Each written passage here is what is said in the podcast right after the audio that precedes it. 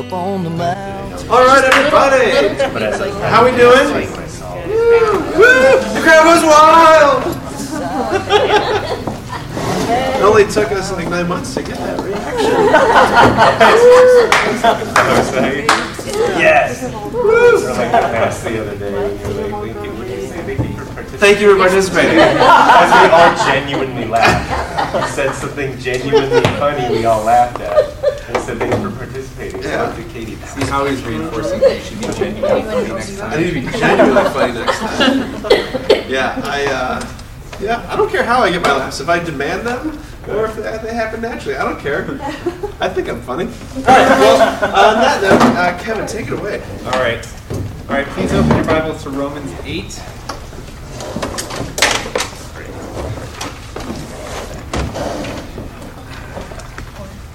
We're going to be going to verse 8, I mean, uh, chapter 8, verse 12. And follow. On 131. Verse 12. Yeah. You got an original, she's an original edition.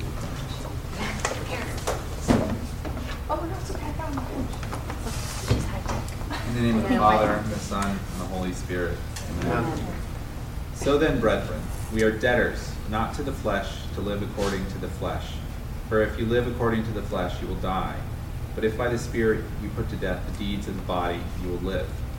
For all who are led by the Spirit of God are sons of God. For you did not receive the spirit of slavery to fall back into fear, but you have received the spirit of sonship. When we cry, Abba, Father, it is the Spirit Himself bearing witness with our spirit that we are children of God, and if children, then heirs, heirs of God and fellow heirs with Christ, provided we suffer with Him, in order that we may also be glorified with Him. I consider that the sufferings of this present time are not worth comparing with the glory that is to be revealed to us. For the creation waits with eager longing for the revealing of the sons of God. For the creation was subjected to futility, not of its own will, but by the will of Him who subjected it in hope. Because the creation itself will be set free from its bondage to decay and obtain the glorious liberty of the children of God. We know that the whole creation has been groaning with labor pains together until now. And not only the creation, but we ourselves, who have the first fruits of the Spirit, groan inwardly as we await we wait for adoption as sons, the redemption of our bodies. For in this hope we were saved. Now hope that is seen is not hope.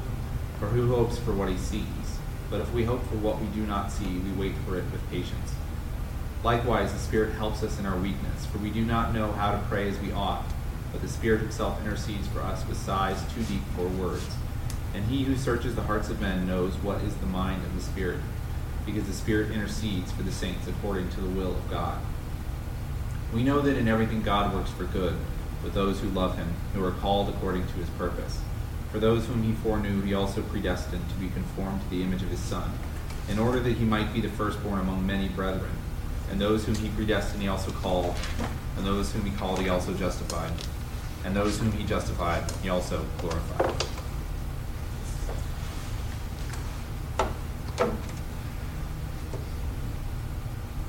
Thank you, Lord, for bringing us here, not only here for this class tonight, but here in so close proximity to Easter.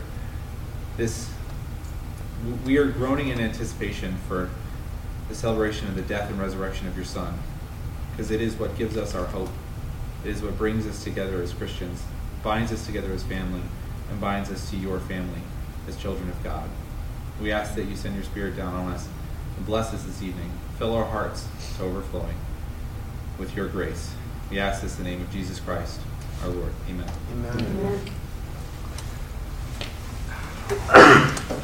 Oh, I love St. Paul. Um, I know we've we've read Romans eight before. Um, it's been a couple months though. Um, this is know, just a reminder. This is like St. Paul's like masterwork. Like this is the original systematic theology of the church, because St. Paul, he all the other letters that he wrote were to communities he founded, and so they're kind of like, hey, I heard what's going on with you guys. Let me, you know, fix things. With um, the letter to the Romans, he's trying to introduce himself to the community that already exists in Rome, and so he's basically saying, this is everything I know. Like he is preaching to them so that they know that he is a true apostle. That he is, you know, he truly knows his stuff. which means that it is just a gold mine for understanding Paul's theology. Um, and especially this section here in Romans 8. It, I mean, there's so much here about what we are all aiming at. Like, what is the purpose of this Christian life? What is the purpose of, of what we are trying to do, but also how God helps us and what His plan for us is. Um, and I thought it was a particularly appropriate here, you know, when we look at verse 22 about how creation is groaning with labor pains, but also when we think about how close we are to Easter, this is the same thing for all of you in the class. Like, we are kind of like, we're in labor pains. This is the end of our CIA here. We are ready, right? Um, this, there's just something amazing. I'm, I'm glad that you shared this journey with us. Keep coming, and um, it's just awesome. So. Oh, I jazz. All right, let's do it. Groupy group. Where do you want to go? I'm gonna go there. Okay. All right. The double whammy. The double They're not in the ultimate. You're not a real doctor. All right, let's dive in. Let's do this. So I, um, I wanted to start. I want to echo what Kevin said at the very beginning. I just, uh, I just can't believe that we're coming like to the end here. I just can't believe that. I don't know. Like, I don't know if this has felt fast to you. Has it felt fast? Yes, this has just felt like a blink. I don't know. Of the three years that we've done this, this just feels like boom. I don't know. It's been awesome. It's just been so awesome. This community's been awesome. You guys have been awesome. The conversation's been awesome. It's um, yeah, it's been really really good. And I'm just so grateful because it just Monday nights have been so fun for me. It's uh, it's it's it's been fabulous. Um, yeah. So I want to take uh, I want to take a, a, a year in review. So like, okay, we're gonna go back. So um, it's a dangerous business, Frodo. Going out your door, you step onto the road, and if you don't keep your feet, there's no knowing where you might be swept off to. Anybody know where that's from? Anybody know? Yeah. Okay, just wondering. Frodo's kind of a dead giveaway, right? Yeah, I um, this is this is this is us. This is us on our journey back in September. Um, yeah, so I want to recap for us real quick. It's been we've we've done a lot. The uh, this quote is where we started the year. You do not join the Catholic Church; you become a Catholic. It's not about membership; it's about relationship. It's about becoming a something new, which is what you saw in this reading tonight. About becoming a something, not just signing up for a something, right? It's not just like signing up for T-ball. It's it's becoming a new kind of being in the world. As Kevin read in that reading from Romans, it's about becoming something new, a whole new creation. And this RCIA program that we kind of put together, this whole idea was the um, we wanted to issue an invitation to not just simply evaluate the church from the outside, but to allow you to step into the life and the mind and the heart of the church, which you can only really evaluate it from within. You know, the um, just like our parish, just like any Gothic cathedral, just like any church, it looks weird from the outside. The stained glass windows, they look weird from the outside, but only on the inside are they fully illuminated. Does it make sense? So this whole year has been an invitation, like it, echoing the words of Jesus come and see, come and see, come and become one who sees. Step inside, take a look. And this is where we started. We started the year right here with the heart, with this image restless hearts in a restless world. This whole idea of, uh, we began this year with, with our longing for the infinite, our longing for, for something to fill the God shaped hole, and this recognition that there is no God shapes sitting around in this world. And we have this restless longing, this, uh, this yearning, right? That God Himself is the answer to my deepest yearnings and desires. And, and the thing is, if, if we went through this entire year and somehow we missed this point, that, um, that if Jesus is not the answer to my heart's deepest yearning for love, for satisfaction, for fullness of life, if Jesus is somehow not the answer to that question, I don't want to do this. like, I want a different job. You shouldn't sign up. You shouldn't. Do, you shouldn't go through with this.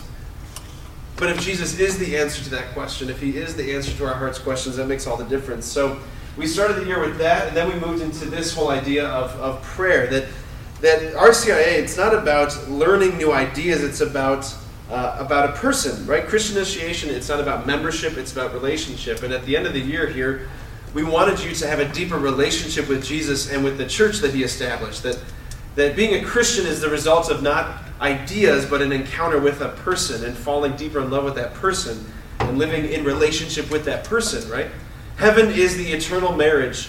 This life is the engagement, it's the, it's the betrothal period. And, and being a Christian is being a one who is betrothed to a love that is real, that is so compelling and beautiful. So from there, we talked about how do you develop a sort of consistent and Catholic prayer life. We talked about Lectio Divina, soaking in the Word of God, the revelation of God. That the Scripture is not just a word for us to like read and study; it's a word for us to soak in and pray. Before it was, before Bibles were carried into Bible studies, Bibles were books of prayer, right? They were books of prayer. So we wanted to develop a consistent and Catholic prayer life. So this is why every every week you've been looking at those Sunday readings and doing Lectio Divina. And this faith, out of this relationship with Jesus, has born the most beautiful faith, the most beautiful art, the most beautiful architecture. It's a faith of unsurpassed beauty. Right? Love wants to express itself in beauty, whether it's in dancing or singing or cards or movies or sculpture or whatever. Love wants to express itself in beauty, and beauty matters for the Catholic. Beauty matters in our worldview because our God is a God who became flesh. He became the icon, the image. He became an image, right? So our Jesus, who is the most beautiful, reveals his like the depth of his beauty precisely in his agony and his self-giving love that we'll see and witness on Good Friday. Right? So this faith of unsurpassed beauty also is the faith that has inspired the greatest contribution to civilization. This was the uh, this was the, the, the, the, the night where we looked at the way in which those who live in relationship with Jesus have generated a whole new kind of way of being in the world. Like it's it's a Christian way of being. It's a way of being that has affected everything, right? The, everything that we like treasure and value as a civilization has its roots in Christianity in many ways. So then uh, we had a night where Kevin gave us a brilliant overview of just Catholicism 101. We were coming to, to grapple with some basic fundamental issues, fundamental ideas that are um, part of the sort of intellectual framework of being Catholic. We talked about some, like, the relationship between the Bible and the church and uh, how that all relates to, to the liturgy and all of that stuff. So then we talked about how um, that God exists, we can know by reason, but for us to know that God, He has to disclose Himself. It's a story of, it's a love story. It's this unfolding sharing of the heart of God. And that first revelation is the Old Testament, and that revelation is the Scriptures, right? And the church is the guardian of that revelation. Jesus Himself is the pinnacle of that revelation. He is the perfect sermon of what God wanted to say. He is everything that the Father wanted to disclose to us. And Jesus, He reveals not just simply the Father, but he also reveals the Holy Spirit. That the Lord, he reveals that God is one, but he's triune. Right? And that triune God is etched into our bodiliness as human beings, that we are made in the image and likeness of God. Not just in our individual humanity, in our intellect and in our will, we are. But as John Paul II says, man became the image of God not so much in the moment of solitude, Adam by himself, but in the moment of communion when he wakes up and he gazes upon Eve, right? And the two become one flesh. Our bodiliness is the Trinity stamped into time. It's the, the, the, the triune love song transposed into an earthly key. How's that, man? Is that good? Musical now? Okay. All right, moving on. All right.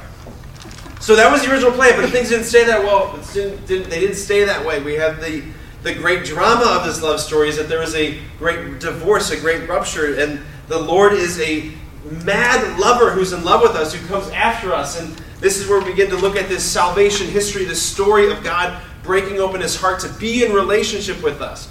We see it in the Old Testament tying into the New Testament. That's what typology is. And he's gluing us back together in covenants, right? And then we looked at that whole story. We looked at this rescue mission, looking at like the story from Adam to Noah to Abram to Moses to David to Christ, this journey along this mountain range to look at how God has been expanding this covenant relationship, drawing humanity back into relationship with Him. Right? This is what this is the story. This is the great story. And all along, There is a, like, it's moving towards humanity saying this great yes to God. Because the, the whole drama began with a great no. The restoration has to begin with a great yes. And Mary is humanity's great yes to God. She's his masterpiece. She's the immaculate one. She's the assumed queen. She's the eternal virgin mother. She's all of these things, right? She is our great yes to the Father. She's our cooperation with the divine will. And what she did, every single one of us has to do, right? She is the exemplar of the church. What happened to her at the Annunciation happens to the church at Pentecost. The church is the continuation in time of the Marian mystery. The church is the bearer of Christ to the world. The church is feminine because Mary is the archetype of receptivity. She's the one who opens herself to receive the, the word and to bear it forth. And every single one of us, in our call to holiness, this is what we're called to. Mary's the great burning bush. We are these little burning bushes. She's the great yes, we're little yeses. What she did, we have to do. We are called to cooperate into this. This is what we are made for. This is our destiny, right? And all of this speaks to the fact that God became flesh. So, as Catholics, the fleshiness, the materiality of the world matters. Our sacramental worldview that God speaks and communicates through stuff through, through lecterns and tables and water and candles and art and icons and all of it. It matters. The stuff matters. Jesus is the great sacrament. But he's given us several sacraments, seven, right? Sacraments that bond us into relationship, beginning with baptism, leading to confirmation and Eucharist.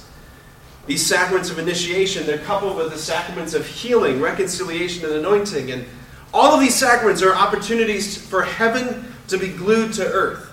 And they culminate in this sacrament, this sacrament, but this is also a great sacrament. These two celibacy, marriage, and, uh, and, and religious life. This is the way we are conformed to the self giving love of Jesus, right?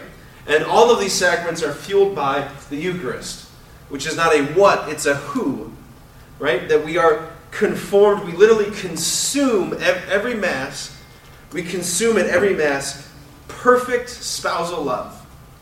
We are conformed to perfect spousal love so that we can go forth and live perfect spousal love. And spousal, of course, doesn't just simply mean like marital or sexual, it means donative, self giving, self emptying.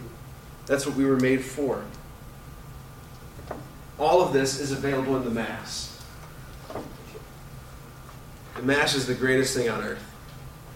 It's also the most mundane thing in the world. The Mass is the privileged encounter with Jesus, the bridegroom. It's an incredible moment of romance. It's the Song of Songs. It's Calvary. It's the Last Supper. It's the New Jerusalem, all in the same moment. And we spend time with this God who is all merciful. That's who God is. The authentic tone of God's voice is mercy. Why? Because he's the humblest of all. He's the poorest of all, and he hides himself in the weakest of all, the most fragile of all. And all of this, the way that he approaches us is it's to eventually get us to say yes.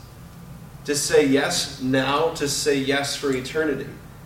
All of the Christian life, it just conduces down to God getting down on one knee saying, Will you spend eternity with me? And our job is to say yes. Our job is to say yes. You see, I wanted to show you guys, I wanted to invite you into this, just this incredible vision of the church, of Catholicism. I, in the limited time that we have, I know we've had all of these many months, we've had an hour and a half each session, all of this stuff. There was so much more that we could have talked about and probably maybe should have talked about. I don't know. We'll talk about that after Easter. But I wanted you guys to see and I wanted you to perceive first the beauty of this faith so that you would sense the goodness of this faith and then yearn to attune yourself to this truth. That you would perceive the goodness, that you would yearn for, that you would perceive the beauty, yearn for the goodness, and hunger to align your life according to the truth. That right there is, is Catholic morality in a nutshell. It's, it's aligning myself entirely to the truth of reality and the truth of my being. It's not the stereotypical, right, do's and don'ts, thou shalt and thou shalt nots. In fact, the, cate- the catechism section on morality, it begins with, like, the title is called Life in Christ. And the very first sentence is Christian, know your dignity. it's not Christian, here's a list of rules for you to follow. It's Christian, know your dignity. Know who you are, right? It's not this. Anybody know who this is? Was it Satan? Yeah.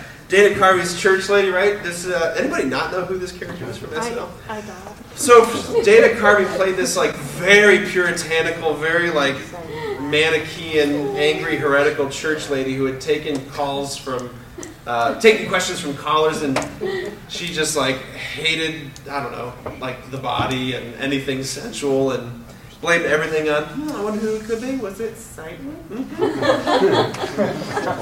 But this is, I think, many people's image of like Christian morality. That it's just like mm, it's all bad. It's all bad. If it feels good, don't do it. It's probably from Satan, right? I don't know why they're always like Southern. I, I, I, I shouldn't do that. But this is like, I, like when our conversation, my conversation with teens, when I teach them all the time, this this conversation, them wanting to know like how far is too far, right? Like with my girlfriend, how far is too far, right? This is the question all the time. We were talking about this last week. Was, was this last week? Uh, Yeah. no. I don't know. but the question, how far is too far? And I always say, like, that's the wrong question. Right? That's, it's like basically saying, there's like, ta- tell me like the lowest limit that I can get away with with still being good. Like, what's the most sin I can get away with with like still being like okay, you know? It's not the right question, right? Christian, the Christian moral life is not primarily about rules or boundaries, just like speaking is not just primarily about grammar and, and uh, semantics. It's, it's, those are important. You, you won't have a language without it, right? You won't have a, a life of flourishing without rules. But um, it's so much more than that. Soccer is not just simply about boundary lines and not using your hands. it's, like, it's so much more than that, right? It's, I hope you all know that, right? So, morality, Christian morality, is about authentic human flourishing, which we've read about, which we watch. Like, I, I want us to be drilled into this vision here. It's about human flourishing, it's about becoming what we were made to become, achieving what we were made to achieve, and like arriving at the finish line that we were meant to arrive at. There's a something we're supposed to be, right? It's about becoming beatified, becoming the kind of creatures that, we, that can withstand for all eternity the blazing, blinding glory of the beatific vision. That's an amazing thing that we get to be that kind of thing for eternity. Nothing else will. Nothing else will. Only human beings. Right? Like it comes down to this. If there is a definitive end, a definitive destination, No, if there is not, that's what I meant to say. If there is not a definitive end, if there is not a definitive destination, then all of our choices are equally valid. All of our preferences, all of our behaviors are equally valid if there's no destination, right? Like when I pull out of the parking lot tonight or tomorrow morning out of the church onto Coventry, should I turn left or right? Definitely right.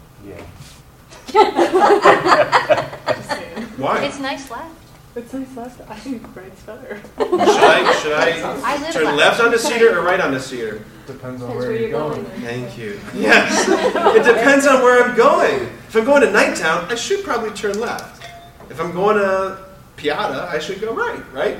If I have a destination, it matters. There, if there is a definitive destination, right? There is a something that we are meant to become. There's a something we are meant to be. So we can say, and it's not judgmental. It's not. It's not being like closed-minded or hateful to say that there are some choices that do not promote our flourishing, that do not bring us closer to that destination. We can say that some choices are wrong ways. It doesn't mean that they are wrong, but they are wrong ways, right? Uh, I want to show you a clip. Anybody seen um, the? Well, just we'll just watch it.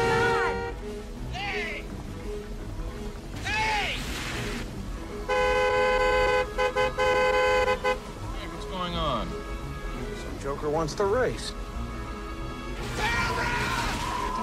Christ, that's ridiculous. All right, come on. Let's go. Let's go. Put your window down! He wants something. Uh, he's probably drunk. You're going the wrong way! What? You're going the wrong way! He says we're going the wrong way! Oh, he's drunk. How would he know where we're going? Yeah, how would he know? Thank you. Thanks a lot. Terrific. Thank you. what a moron. You're going in the wrong direction! You're going to kill somebody!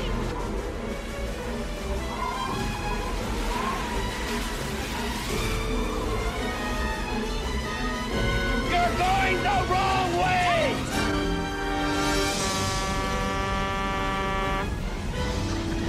What? Oh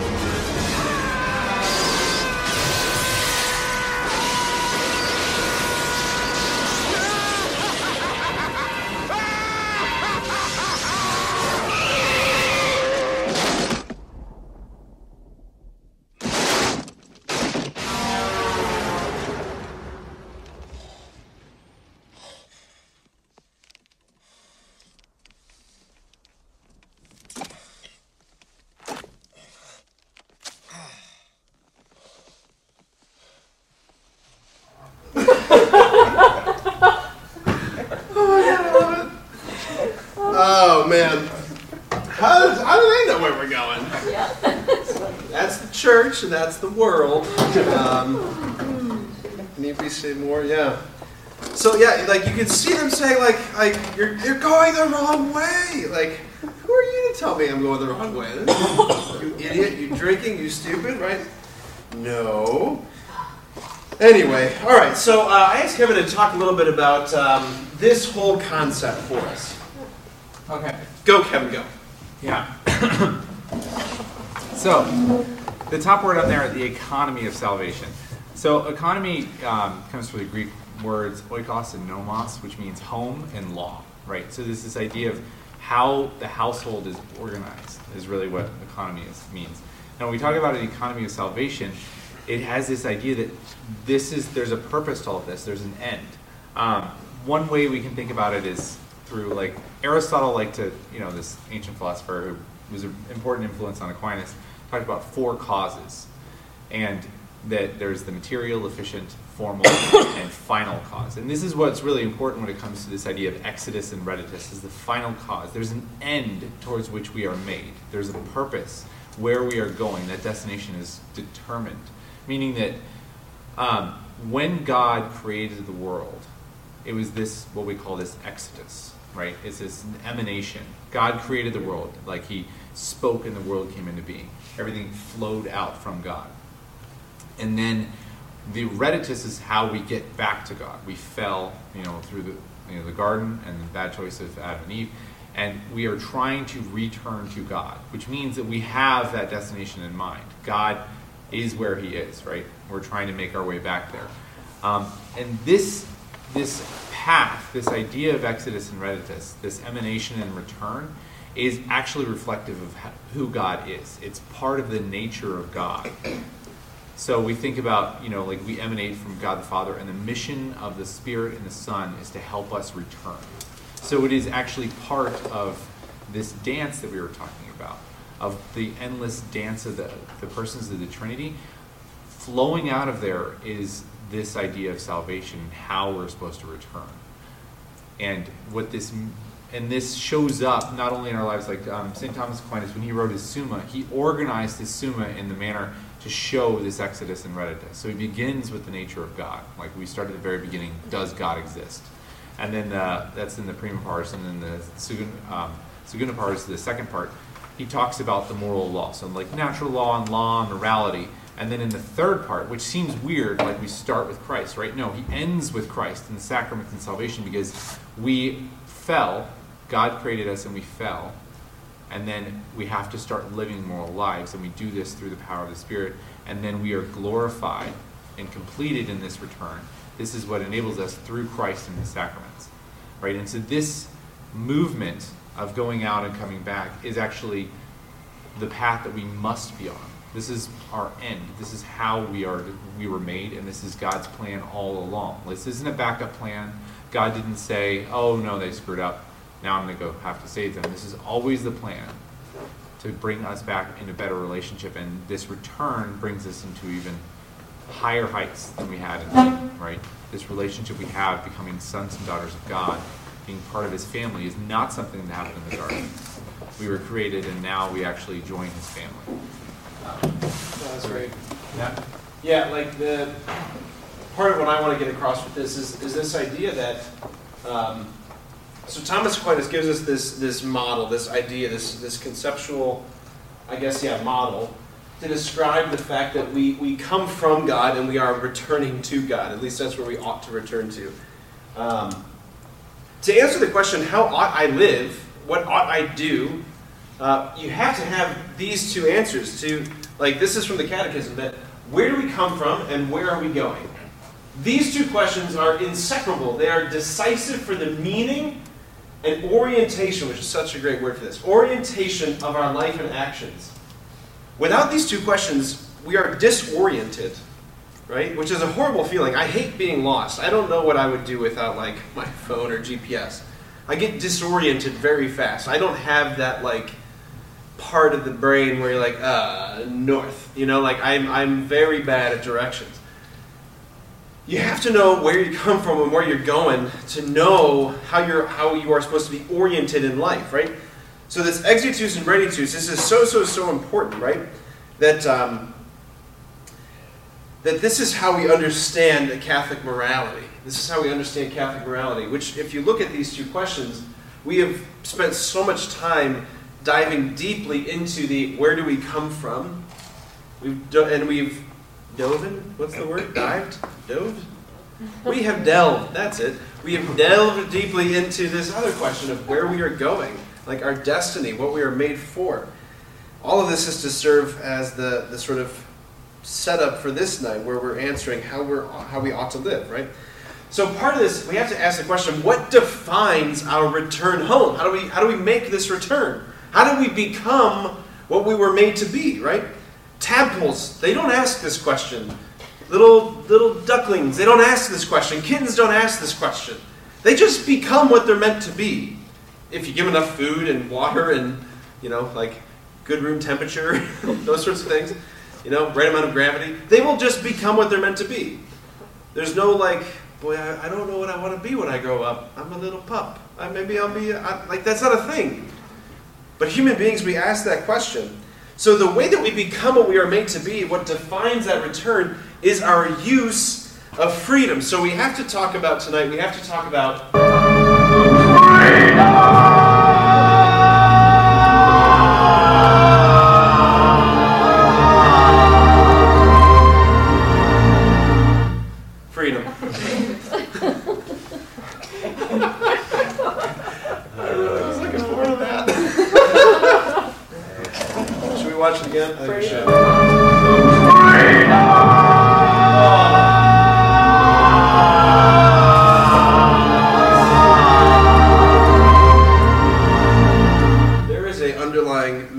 Theme in tonight's. Uh, I don't know if you caught it. All right.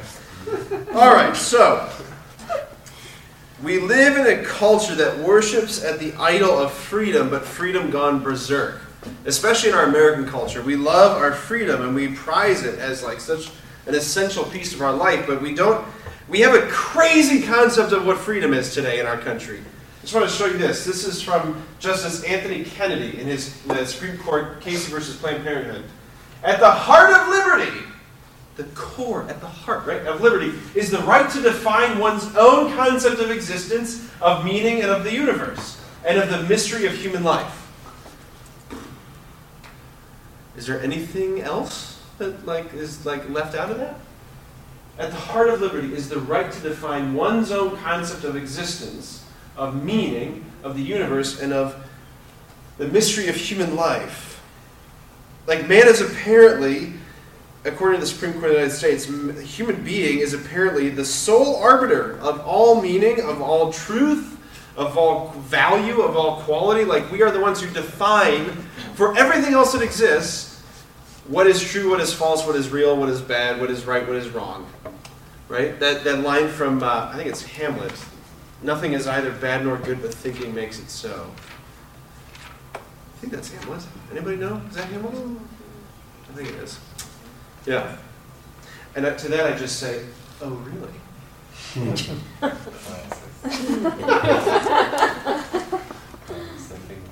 Oh, I love it. Yeah. All right. So, um, St. John Paul II visited the United States in 1982 to visit President Reagan. Just such, I love this picture. what they were looking at. Or what he was thinking. Yeah, like, I think he was thinking, oh, really? but he gets off the plane, and uh, the president greets him. He says, Holy Father, welcome to the United States, the land of the free. And John Paul II goes, Yes, but free for what? He sounded like the Count from Sesame Street. Yeah. One paper plane. Ha, ha, ha. Okay, so we have in our modern world, we have in our modern world two competing concepts of freedom. And we get these from these two people. One, St. Thomas Aquinas, the other is William of Ockham. He's a saint, and he is not a saint. From Thomas Aquinas, we get this idea of freedom for excellence. And from William of Ockham, we get this concept of freedom, freedom of indifference. We're going to unpack these real quick because these are what are at play in our modern contemporary American culture, especially. Freedom of uh, indifference versus freedom for excellence. Right? These are different concepts. So, freedom of indifference, what really kind of marks this idea of freedom is that it's freedom isn't ordered towards anything. It's it's what was that? Is that a smoke detector? Oh. It's unhinged, it's, it's undirected from the true and the good. It's, it's not aiming at anything, right? It's, a, it's an archer without a target. All law, whether it's civil law or church law or whatever, uh, it's reduced to an external restraint upon my personal autonomy. All law is, is a confining of my freedom. The church serves the purpose of dispensing God's obligations and duties. Right? This is where we kind of inherit the concept of holy days of obligation. This is where, um, like, how far is too far kind of is, like, still operative in people's minds. Like, how much of a meal can I eat before it becomes not fasting? Right? What percentage of meat am I allowed to have? Am I allowed to have beef broth? Right? Like, these are these are these questions. And at the end of the day, our freedom isn't for anything. We're just free to do whatever, become whatever, choose whatever. It's it's just we're just free, right? This is freedom of indifference versus freedom for excellence. Freedom is rooted in our natural inclination. We can call it attraction or natural appetite for. Our natural inclination towards the good and the true, which is another way of saying whatever appears perfective of our nature. Whatever appears to us as something like that will make me a better me. That will make my life fuller, richer, better, more beautiful, right? Freedom must be developed and grown. It's, it's, it's, a, it's a dynamic thing. It's not just a static power. It's something that's dynamic. You can become more free or you can become less free. And law is especially necessary in the first stage of moral development. Law is progressively interiorized. We're going to look at this in a second. And ultimately, our freedom is for the purpose of guiding us towards our final destiny, towards holiness and wholeness. It's, it's, there's a target. There's a reason why there's a string on the bow. It's to shoot the arrow at its destiny. That's what the word destiny means. It's the archer's target. Right? Okay, so freedom of indifference versus freedom for excellence. This is, um, yeah.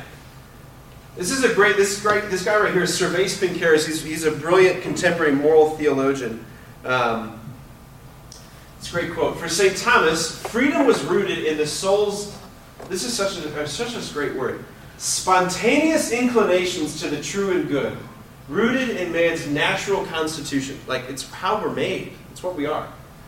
He was made by a creator who is himself the true and the good, and who, by his own design, implanted in man a vector of aspiration.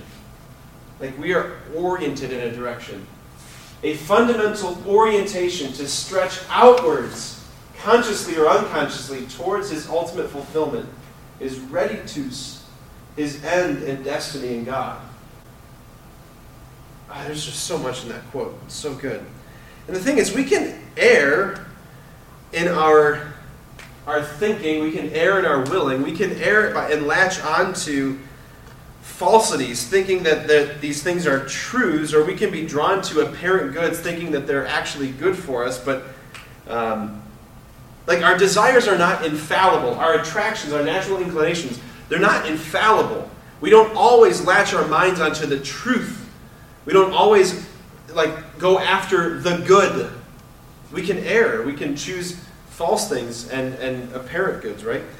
The thing is, we want to be, we want laws, we want rules, we want guidance whenever we perceive and desire some good or some excellence. And this is what I mean by this. Like, when we want to learn karate, we want a Mr. Miyagi to teach us just the floor, mm-hmm. right? When we want to become a Jedi uh, master, we want a Yoda.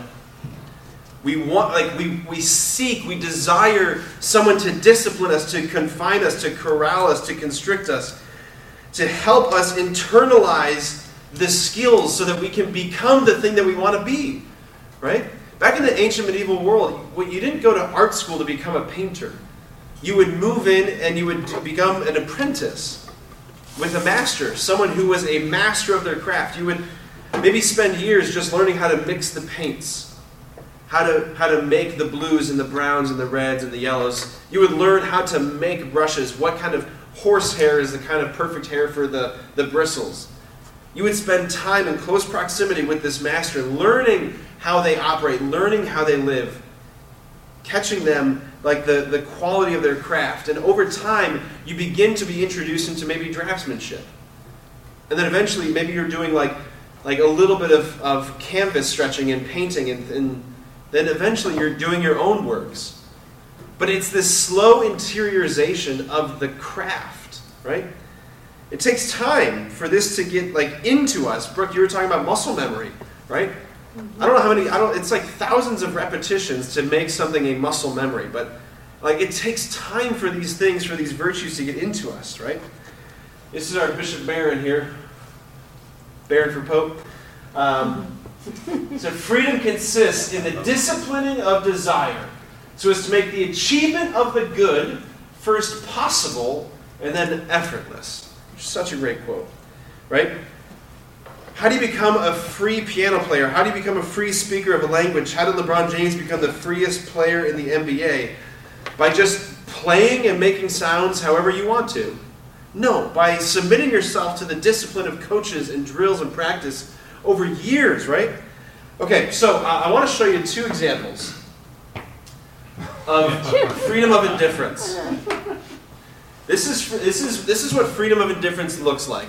Anybody know um, what was Charles Barkley's main sport? I'll give you a clue. It wasn't golf. Basketball, right?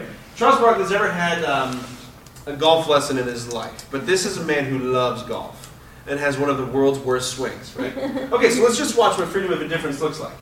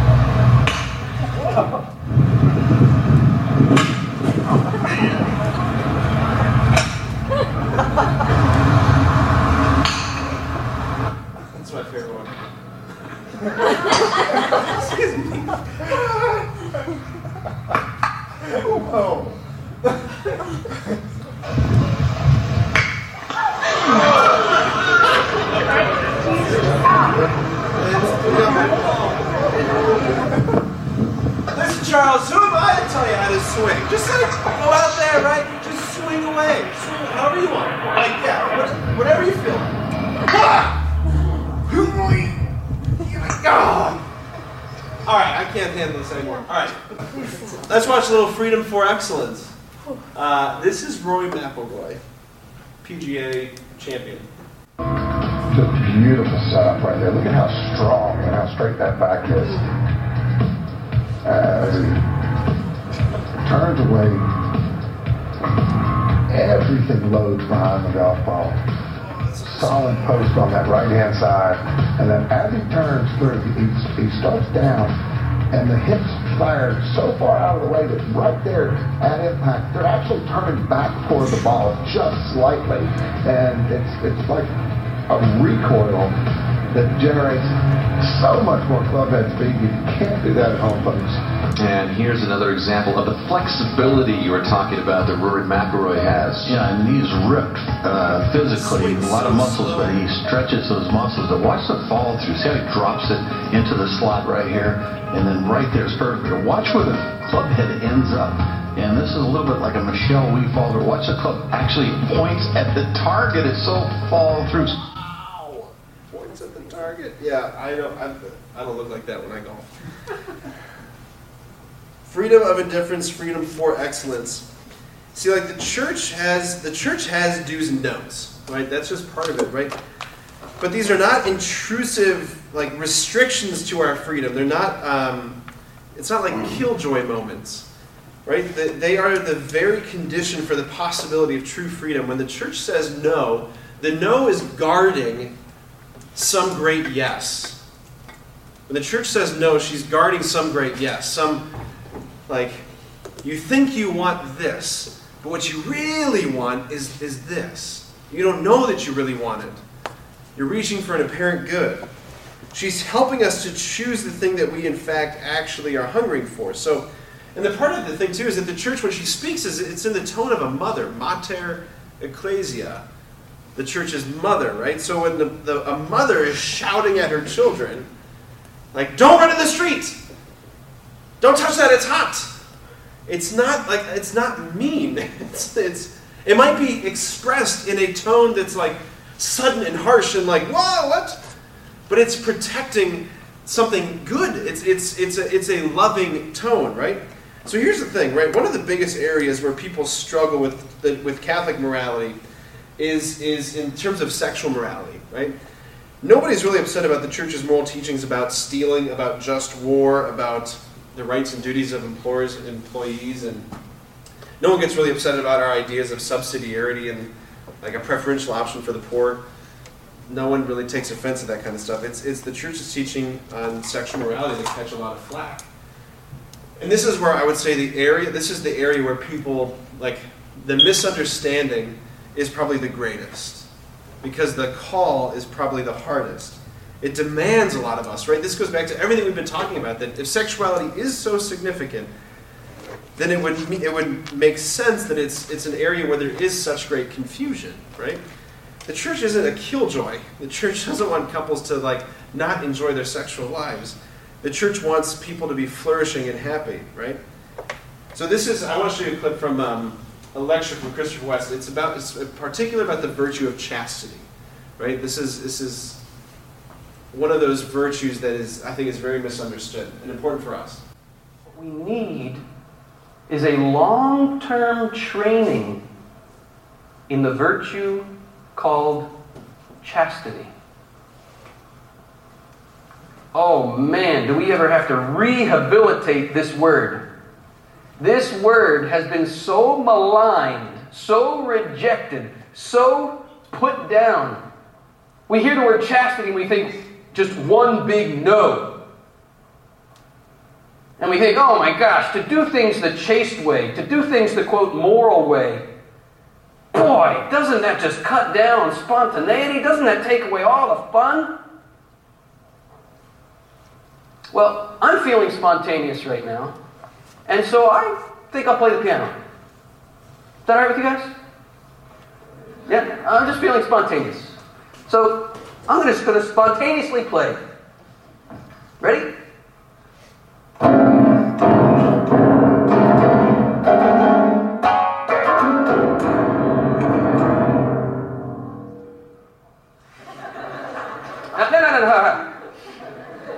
You hypocrites.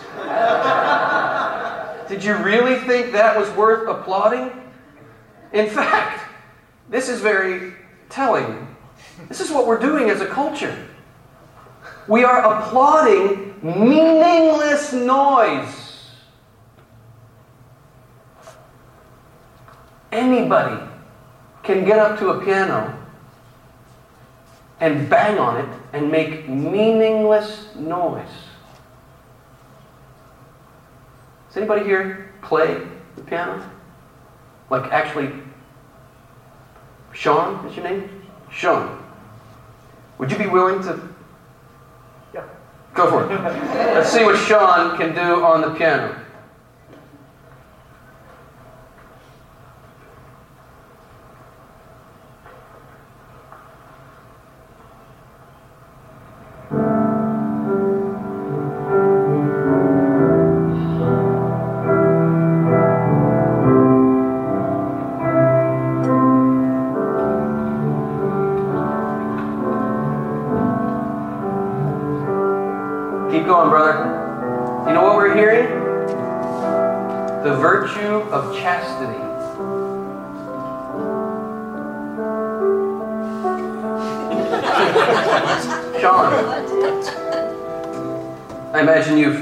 Taken some lessons, huh?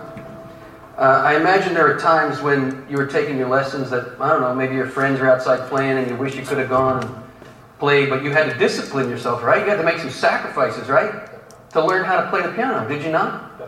Would you say those sacrifices were worth it? Yeah. Would we say those sacrifices were worth it? This is a really, really pertinent analogy.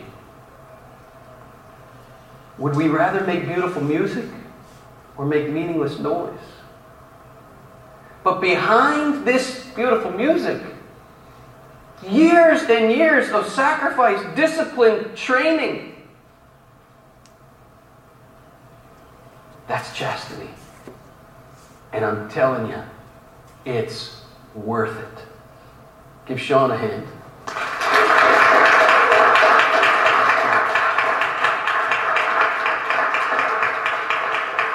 Now, you might be saying to yourself, oh, Christopher, uh, uh, how am I ever going to get there? I mean, I've just been, I'm seeing what you're saying here, and so much of what I've been doing is just meaningless noise. What, what, what do I do?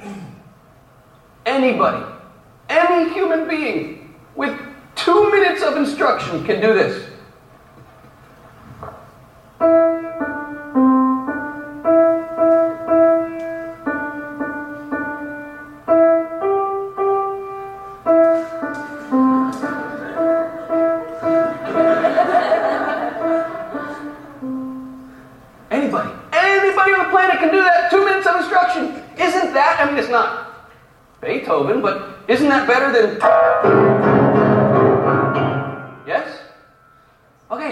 You're not a concert pianist. But even the concert pianist started with Mary Had a Little Lamb. So accept where you are on the journey of learning how to make beautiful music, so to speak, and stick with it. Stay with it. So good, right? Such a good analogy.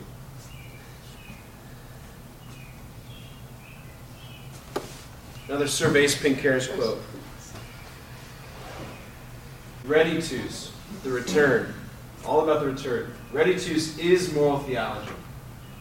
We are called in our freedom to become something more by responding to God who created us for himself. Acknowledging that on our own we cannot achieve the end for which we were made sainthood, eternal happiness, life unending with God.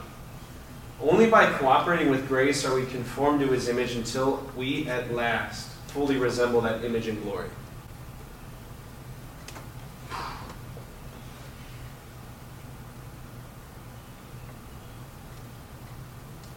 We are made for like such glory. It's it's we are made for such a beautiful end.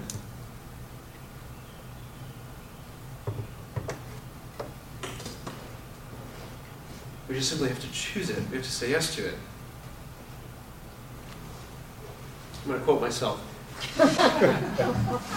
we become progressively freer, fuller, happier, holier, more human, and more divine.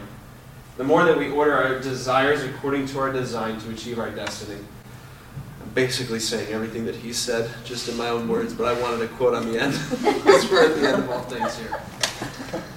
We started the year with this image. This was one of the very first slides you saw. That uh, this image of this guy in this field somewhere, stretching his hands out to the heavens, just like as if trying to wrap his arms around the universe, around the stars, right? And I, I couldn't think of a better image to kind of wrap our journey up with than this image. We're not done yet. We still have more to do, but before Easter, before the Easter mysteries, this is kind of where things are drawn to a close. You know, Jesus didn't propose his hard teachings until he lived the life of discipleship with his followers, right? The, the Catholic morality, the whole idea of how, we ought, how we ought to live, it doesn't make sense until you've heard everything else that we've gone through this year. Why should I submit myself to this? Well, because of all of this, right? Because of our origin, because of our destiny, because of our hearts. And I just want to invite us to just take a few seconds and just like let your eyes rest on this image. This is the properly ordered person.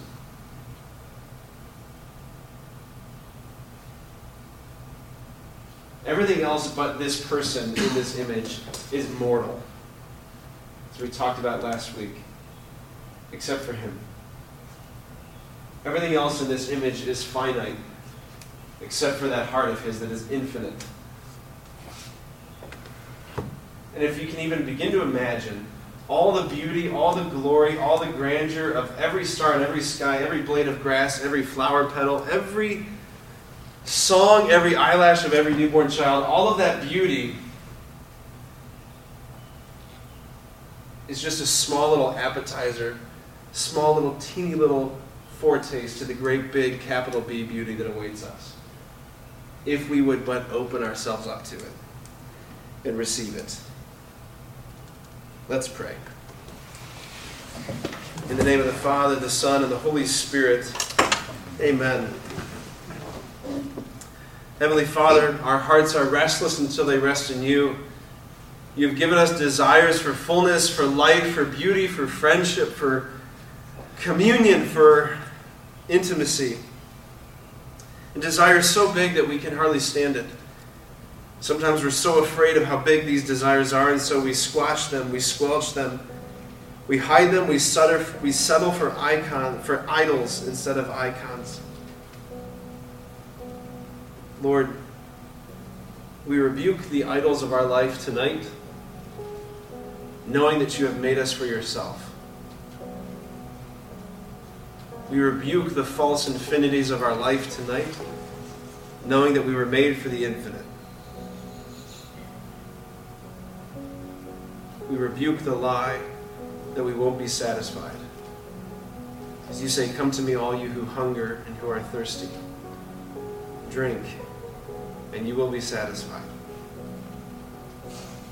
Lord, as we enter into these final days of preparation before the Easter mysteries, we ask you to dilate our hearts, to make us yearn, to make us pine and pant after you, to make us hunger for the bread of angels. Jesus, you are the satisfaction we are seeking. As we go forth from here tonight, help us see you in every blade of grass, in every face, in every encounter. So that until one day we stand before you face to face, unveiled and glory. We make this prayer in your mighty and holy and glorious name, who lives and reigns forever and ever. Amen. And the Lord be with you. May Almighty God bless you, the Father, the Son, and the Holy Spirit. Amen. Woo! So, next week, um, we're, we are still coming together, but we are getting ourselves ready for the Triduum. For that's the Triduum is the three days of Holy Thursday, Good Friday, and Holy Saturday. Um, Monday night we'll gather, we'll gather down here. Uh, please bring your sponsors if they're able to come, because we're going to be unpacking the, uh, especially with Holy with Holy Saturday, kind of walking you through some of the expectations, and for those of you who are being baptized, um, kind of what's what uh, what you need to know, especially. Um, yeah. So uh, be here next week for sure. If you cannot be here next week, please, please, please let me know. Um, and uh, yeah, if you have any questions or fears or concerns, anything coming up in this next week or so, um, don't be surprised if you're experiencing temptation or fear or anything just resisting, pushing back on you. Um, because there is an enemy and he doesn't want you to go through with this. Right? It's true. Um, so, uh, yeah, don't be afraid to reach out to each other, to call, to text, to ask for prayers. Uh, don't be afraid to pop into the church at any point throughout the week to just have a few moments of quiet, of stillness with the Lord. We got an adoration on Wednesday night um, in the side chapel, like we did a few weeks ago. So make use of that if you'd like. And um, We'll have our last dismissal at the 9 a.m. on Sunday. Palm Sunday. What? St. Anne's, yes. Yeah. What time is that adoration? Wednesday. Seven to eight, I believe. Is that right? Yeah, it's seven to eight. Seven to eight. Yeah. Okay. All right. We'll see you guys Sunday and Monday.